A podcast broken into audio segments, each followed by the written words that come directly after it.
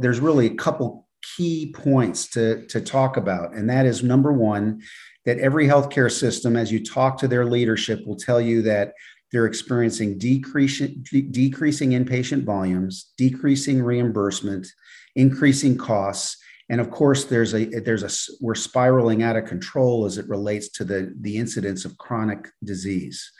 And so, as a result of all those things, in the very next sentence, every health system is recognizing that going forward, they need to be treating patients in an outpatient environment whenever medically appropriate, and they need to be in the business of prevention and wellness. So that's the first point is that this is the future of healthcare.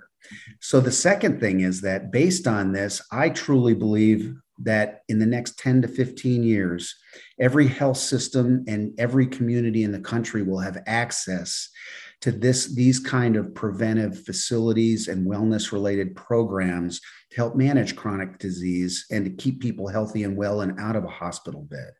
And so having said that, there's a couple of ways you can approach that. So health systems are looking for opportunities to collaborate and therein lies the opportunity with commercial health clubs um, because commercial health clubs and the people that have been involved in that sector of the industry have special expertise that health systems don't have. And so there's value to that. And so there th- therein lies a significant opportunity. The other thing that health systems may choose to do in addition to collaborate they may choose to develop these projects on their own but they're still looking for expertise in this space. So having said all that um, uh, the key thing to be the key the key considerations to be successful then is that uh, a commercial health club uh, needs to be um, needs to adopt the me- the key points related to the medical fitness difference. And so what those are very quickly is medical oversight. So there should be a medical connection with a or affiliation with a health system and or physicians and that every decision made within that environment should have uh, physician input or oversight. So, whether we're purchasing new equipment or introducing new chronic disease risk reduction programs, there needs to be an affiliation or collaboration with a with the healthcare community in that regard. Secondly, is qualified staff. Every staff member needs to have the appropriate qualifications and credentials to be doing what they're doing. And what that means is, is that they're available at all times and you don't have to pay additional for that. In other words, in many commercial club settings now, in order to get expertise, you have to hire a personal trainer or health coach.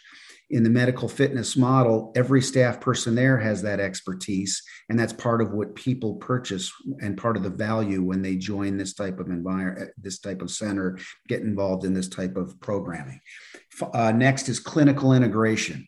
So there's a blend of patients and members in this environment. They're all working together to get well and stay well. And by doing that, this type of environment produces better outcomes for the member, the patient, and the business. Um, and then um, next is programming related to uh, chronic disease reduction. Um, so uh, the focus of the programming and services in this environment are all about um, offering, eh, providing expertise that helps people manage or prevent chronic conditions and achieve, uh, you know, stay healthy and well and out of a hospital bed, as I said earlier. And finally, is safety. Um, these have to be, this all has to happen in, in the absolute uh, safest way. Um, and our focus has to be in keeping people absolutely safe as they go through this process. And we need to be known as the centers that um, that help people get healthy and well, but they do it in, in a way in which they are optimizing safety at all times. You just heard Doug Ribley talking about three key ways that the fitness industry can evolve to meet the demands of integration of healthcare. We're in the last episode of our Frontline of Fitness series, and we're talking about how the fitness industry can evolve from here. Where do we go? Doug brought up some great ideas and insight, and in this last episode, we'll extend upon that further. So, get ready for this last episode of Frontline of Fitness.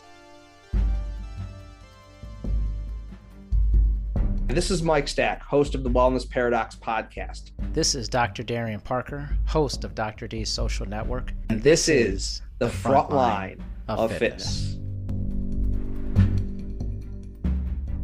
Uh, fitness industry evolution. And I think this is the holy grail here. This is how do we pivot from where we're at to the future of where we're going to be. And you know, when you think about this, this is there's so much talk about the future and and mm-hmm. all aspects of our lives. I think the pandemic and then anytime you in, you provide an intervention that changes the reality of most people, it makes them think about their existence. Yeah. And I think it's certainly made the fitness industry think about its existence, its past, its present, and the future for that. So, in your mind, where are we headed? Where should we be headed as we move forward in this? Yeah, I think we've we've learned the hard lessons that you know we we were not perceived as we thought we were perceived, and and I think on some level, and, and justifiably so, we've looked back on the historical context that got us to this point, and when we mentioned this in our you know initial episode in this series, is that you know we have been an industry that has traditionally been pretty exclusive to people who are you know physically fit um, you know, in a lot of cases, um, you know, primarily Caucasian, higher socioeconomic status individuals, like that, that has been our industry by and large, very exclusive, not very inclusive. We have been getting the fit fitter for far, far too long. And so I think we've realized that. And I think we realized what we've done to do that. We've had certain messaging uh, that spoke to more so the aesthetic uh, vanity benefits of of exercise, uh, more of the the luxury benefit of exercise or the entertainment benefit of mm. exercise. You know, we we're we're looked at as like an entertainment product. Well. That's the, that's not healthcare. You know, it's something all, altogether different. So I think we we've seen that, and I think we've looked at our ads. And you know, I used to work for Bally Total Fitness, which you'll remember because mm-hmm. you're of an age to remember. And I just remember our ads with you know guys and girls in next to no clothing, you know, really really attractive body types. I, look, I worked in Bally clubs for almost ten years. I never saw one person that looked like any of the ads we put out. and it's just like you know how representative are are these ads and these images? So i think we we've looked at that. And then i also think we've looked at our our mindset towards who we are. And i, I think we've we've said hey you know we're, we're fitness. We're, we're not healthcare. We're not this. We're not that. We, and for some uh, level we've prided ourselves on being different but now we're starting to realize man all these things created this mess that we got ourselves into and so now it's all right, you know, we are healthcare providers. Our clubs are healthcare infrastructure. Full stop. You know, that's what we are. Now, and you know, we'll kind of talk about this a little bit more as yeah. we get in this. We need to do the things to make that a reality.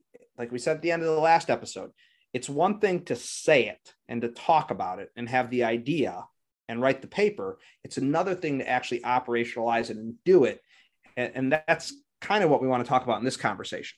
Yeah, and you know, and piggybacking off of that about the message, which I think is important. I've recently been in a lot of conversations about we need to change the message and the messengers of what's happening here. Uh, we are experiencing a tremendous amount of messaging issues related to uh, health and fitness. The messaging issue is a huge problem for us. And again, I, I want to be one of the people to say is partly it's our fault. Like we we have been self-inflicted wounds on this for so long. We have put out a message that says, "Hey, you have to look a certain way. You have to have this amount of money.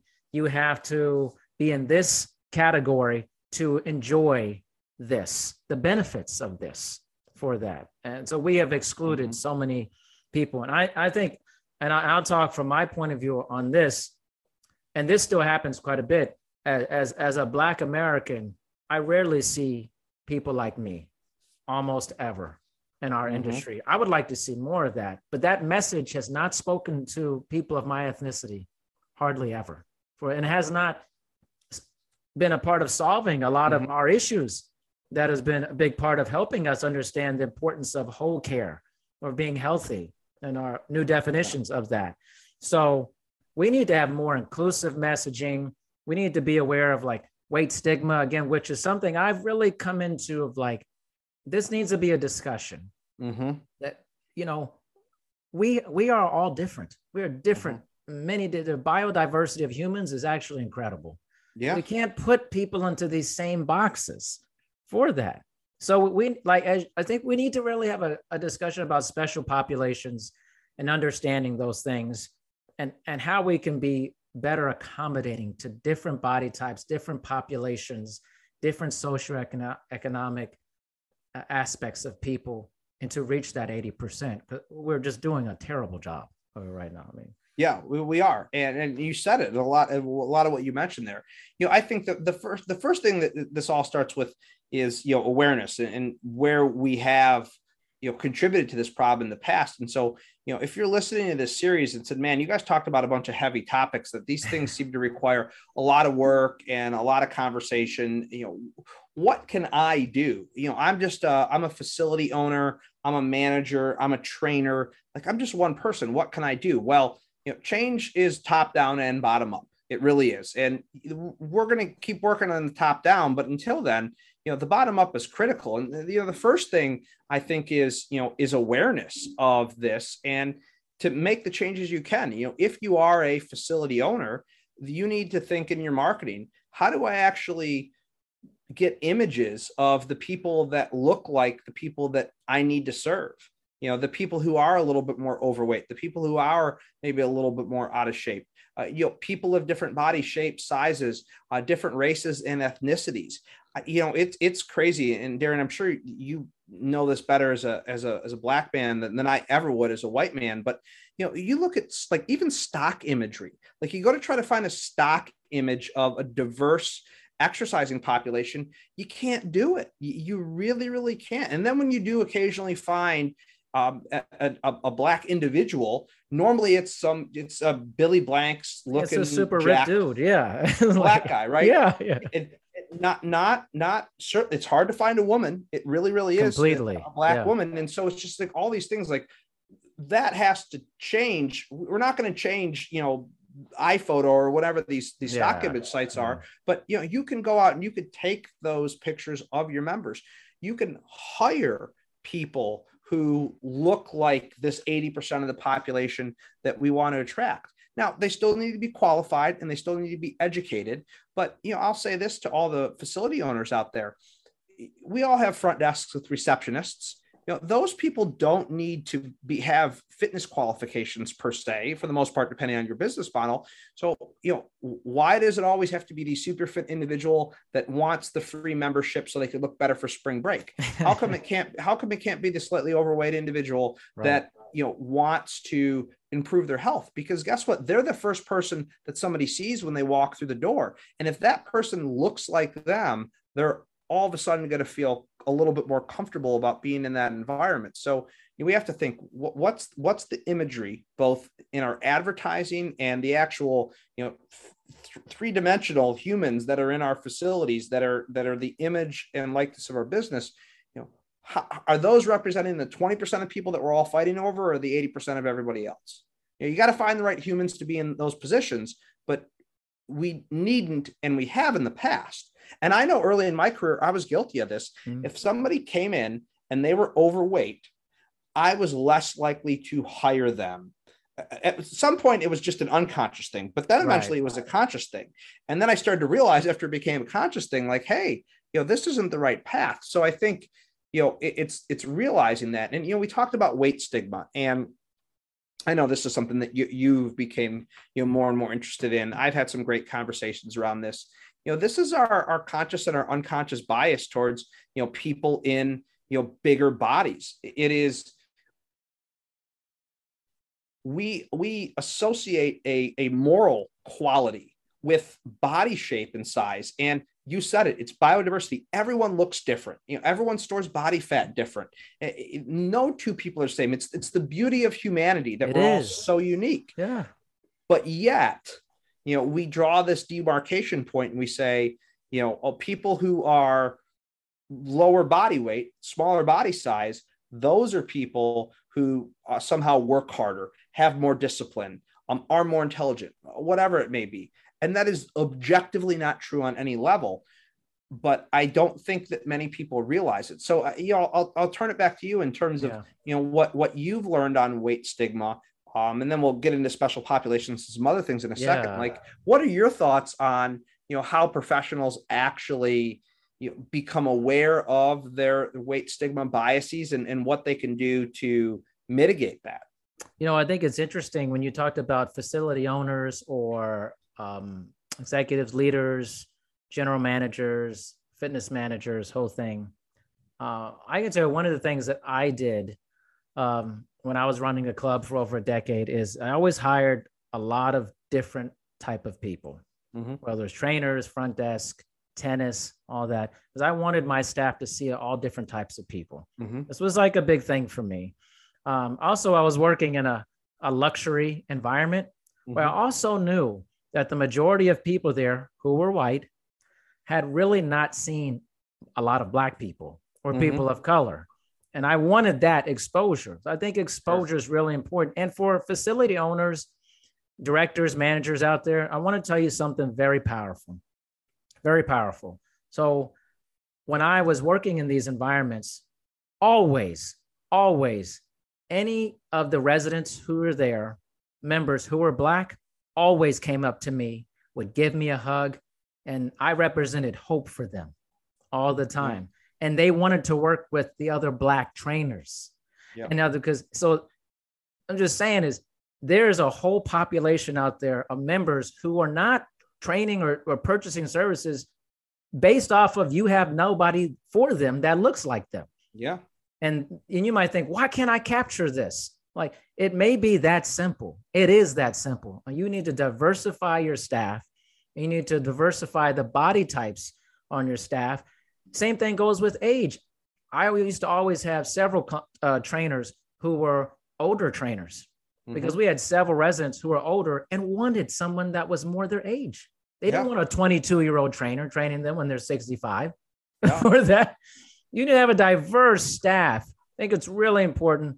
And as Michael said with the marketing, uh, which I think we're starting to I've seen some things. You see some commercials now, and you're seeing different body types by apparel companies. I'm seeing yeah. that with apparel companies for that. But I think the exposure, which is which is the downfall of a lot of people. It's not that people don't know. There's just they haven't been exposed. They haven't mm-hmm. been. Think if you've never been around a certain ethnicity. You've mm-hmm. never been around someone who was larger than you. you, you your mind has been closed completely to the idea that this person is different than what you think they are mm-hmm. or that. So I think the exposure aspect of that is really important. But the weight aspect, as fitness professionals, executives, owners, we have to get out of this mindset that somebody who is larger cannot be athletic mm-hmm. or that they cannot be proficient in the things they're doing. That just because they're this size, that they're not healthier mm-hmm. or they don't have better whole care than a person who is thinner. Believe me, there are plenty of thin people who are in horrendous condition. Absolutely. Horrendous condition. They just look like they're not in bad condition. Yeah. Yeah. Yeah. You got it, man. And so it's, I, I totally agree. Like, if you wonder why you're not attracting certain segments of the population, look around at your staff, look around look. at your marketing, and you say to yourself, is it any surprise why the people we've attracted look a lot like the people who are in our marketing, the people we hire?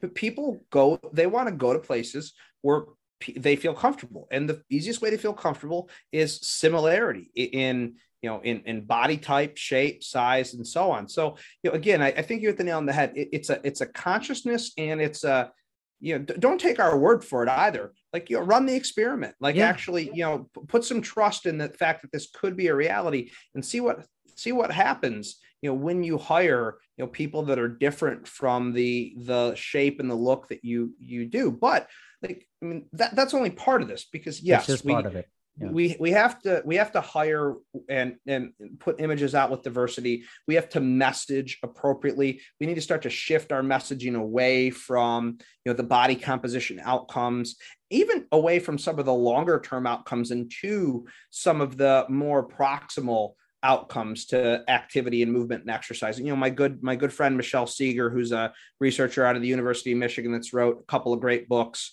Uh, the Joy Choice is her most recent one. No Sweat is another one. She's amazing.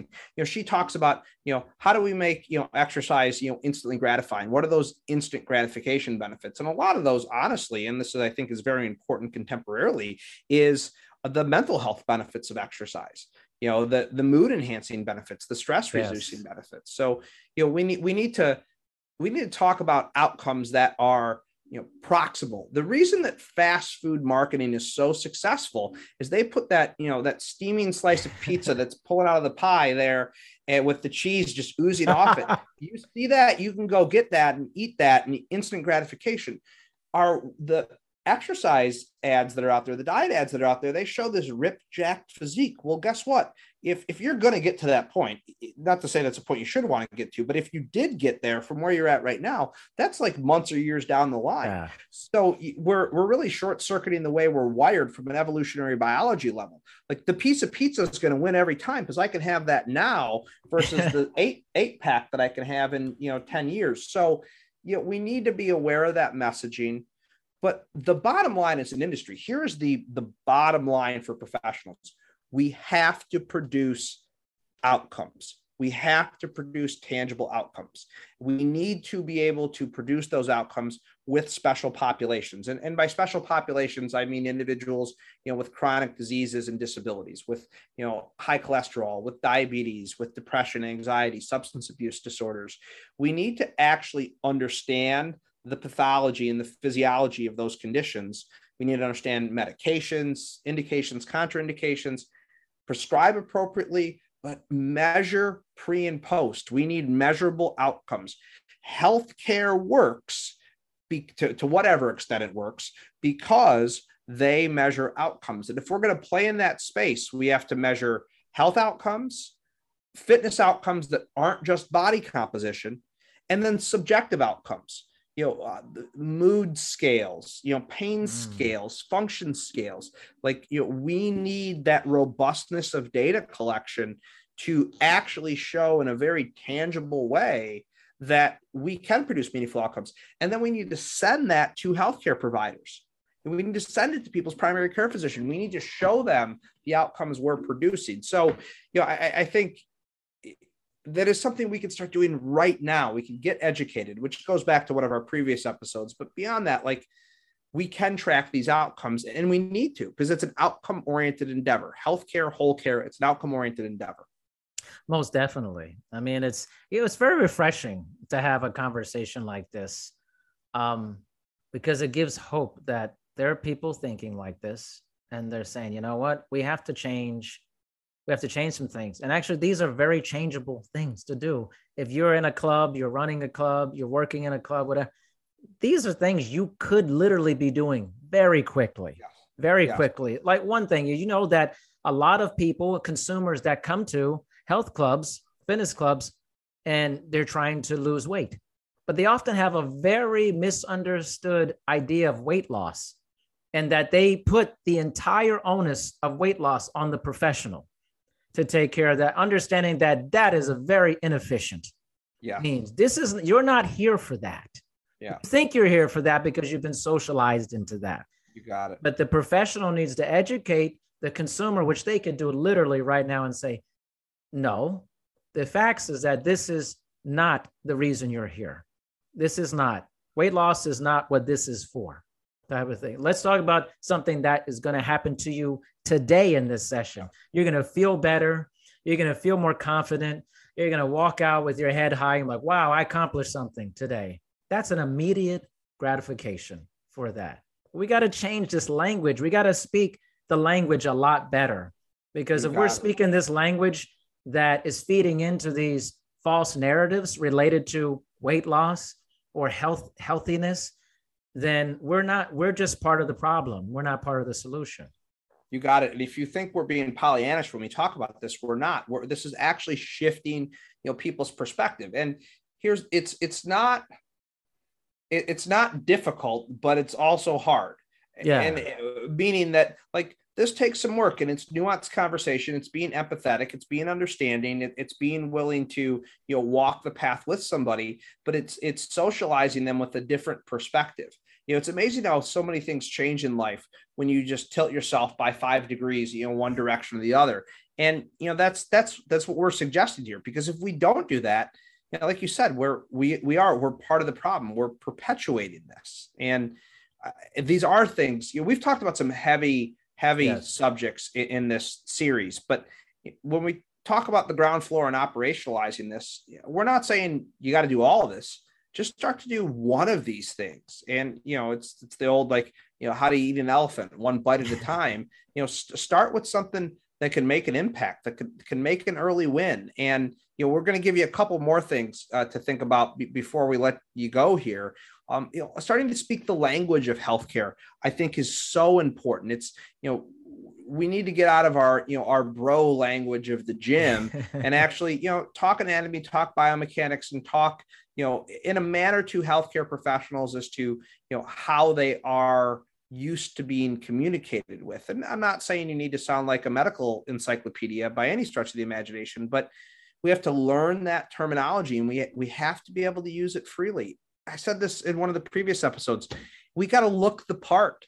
You know we we uh, shorts and a ratty old t-shirt does not suggest you're a healthcare provider. And you know, I'm not saying we need to walk around in a lab coat and a suit, but you know, maybe there are certain things you can do from just an appearance standpoint that make a difference. You know, maybe it's you know khaki shorts and a polo shirt. Maybe that makes you look a little more professional. I don't know what the answer is. I'm certainly the last person that should ever provide any fashion advice to everyone, anyone. But I, again, it's just it's it's just this awareness. And you know, here's here's the bottom line before we we wrap this up into into something to take home is that as fitness professionals that are uh, making this transition to being healthcare providers, the easiest way for you to start to build this bridge to healthcare is to make the physician's job easier and to build value around how you can make their job easier. You said it earlier, man. Physicians are so overburdened. They have more patients, they have less time, uh, they have so many documentation requirements. Everyone's had the experience in the doctor's office where you know the doctor's talking to you with his back to you and his head down, typing in a computer. He doesn't want to do that. It's no. just the nature of the system that he's in. So, wouldn't it be great if you, as a fitness professional, said, Hey, you know what, doc? I know you need your patients to be more physically active. I have a solution to that for you. Let's collaborate on this together. Now, all of a sudden, you know, he's got a trusted resource and his job becomes easier as patients become healthier. So, you know, you can do that today. Those of you that are out there listening that have a client or a member in your club that's a physician that you have a good relationship with, start talking to them about this. They desperately want this. They they want their patients to be healthy. I truly believe that, Darren. I don't believe I that. Too. I don't believe that you know everyone in healthcare thinks, oh, we make more money by the fact that people are sick. I, like, yes, like objectively that is true on some level, but I don't think that's that that's a byproduct of the system, not the people in the system. So there's there are so many things that we can do, but it just it starts with that fundamental mindset shift that we're not fitness clubs. We're part of the healthcare delivery system. We are not fitness professionals. We're healthcare providers. If you can make that that ideological shift in your heart and your mind, and then start conducting yourself in that manner based on all the things we talked about, then you know we have a, a grassroots bottom up movement, pun intended there, movement that can actually make a difference in our health. Well, and it and it I want to piggyback on that with kind of the language too is like, is there, as we wrap up, is there a need to change a lot of the language or the titles of the things that we're doing in our facilities? You know, throughout the years, I've heard many things. We're not personal trainers, we're, we're like movement specialists, we're health and human performance specialists. Like, do we need to have a common language that is not what it currently is about the titles of these positions to make it more a part of the system of healthcare or whole care for that. Yeah, I agree, and I, I don't know what the exact term is. I don't know but, either. Yeah. But but I, I I don't think it's personal trainer. I don't think so either. Because we have to, we have to rebrand. That that is that is the old branding, and we need to figure out what what the new brand is. You know, movement specialist or movement therapist or something like that. Like mm. I, I think words like you know movement activity. I, that those are much more approachable terms yes. than our you know exercise and you know other things you know HIIT training. I understand that that's what the acronym is high intensity interval training. Mm-hmm. i get mm-hmm. it. But HIIT training has a certain connotation to it. We talked about this before. Boot camp has a certain connotation to it. You know the other thing and uh, listeners may have noticed this i'm very i am very very cautious of using the word gym even mm-hmm. i try to avoid that amy bantham and i had a great discussion on this it's you know it's not a gym it's a health and fitness club because you know for you or i maybe gym class was a blast in high school and right. i used to love gym class right but yeah. how many of you listening right now and i'm sure you're the same way darren and i know i was I, you had a friend who like did anything to get out of gym they class. hated it was, it. it was a horrific yeah. memory for them so you know what's what's the connotation there so it's just like there has to be this level of awareness and intentionality behind everything we do if we're going to make this paradigm shift as an industry. And that was one of our goals for doing this series is it's clear that you know you and i we don't have all the answers to this. If anything you know the more and more we talk the, probably the more questions yeah. that that we generate. But you know what we hope to do by having this conversation is just amplify the conversation and to keep it going so a bunch of really smart really passionate people uh, can take the baton from people like us and say, you know what, yeah, we can advance these concepts and these ideas, and we can actually do something with it. So, you know, it is awareness and it is intentionality, but we said it earlier, it's action. Like, great, we've had this discussion. Now, you know, let's let's do something about it. What can you do today? What can you do tomorrow to make a difference? Not, you know, who do you need to talk to and have a meeting with to decide, you know, how to make these changes? Not saying you shouldn't be strategic, just saying like act do something. Like Tony Robbins said, you know, massive action. Like massive action. action. You know, well, Michael, it's it's been a great pleasure uh, doing this four part series with you. Seriously, when I I have been observing Michael for a while, and he has a great podcast, Wellness Paradox, and he talks to amazing people, and he's curious. I love curious people, and curiosity is one of the greatest gifts to humans ever. But if you don't use it, you're not going to find a lot of joy in life if you, if you don't get yourself out there. So, Michael, thank you for your curiosity and agreeing to do this series. I appreciate you. Yeah, I, I enjoyed this immensely, man. Thank you so much. You got it, man.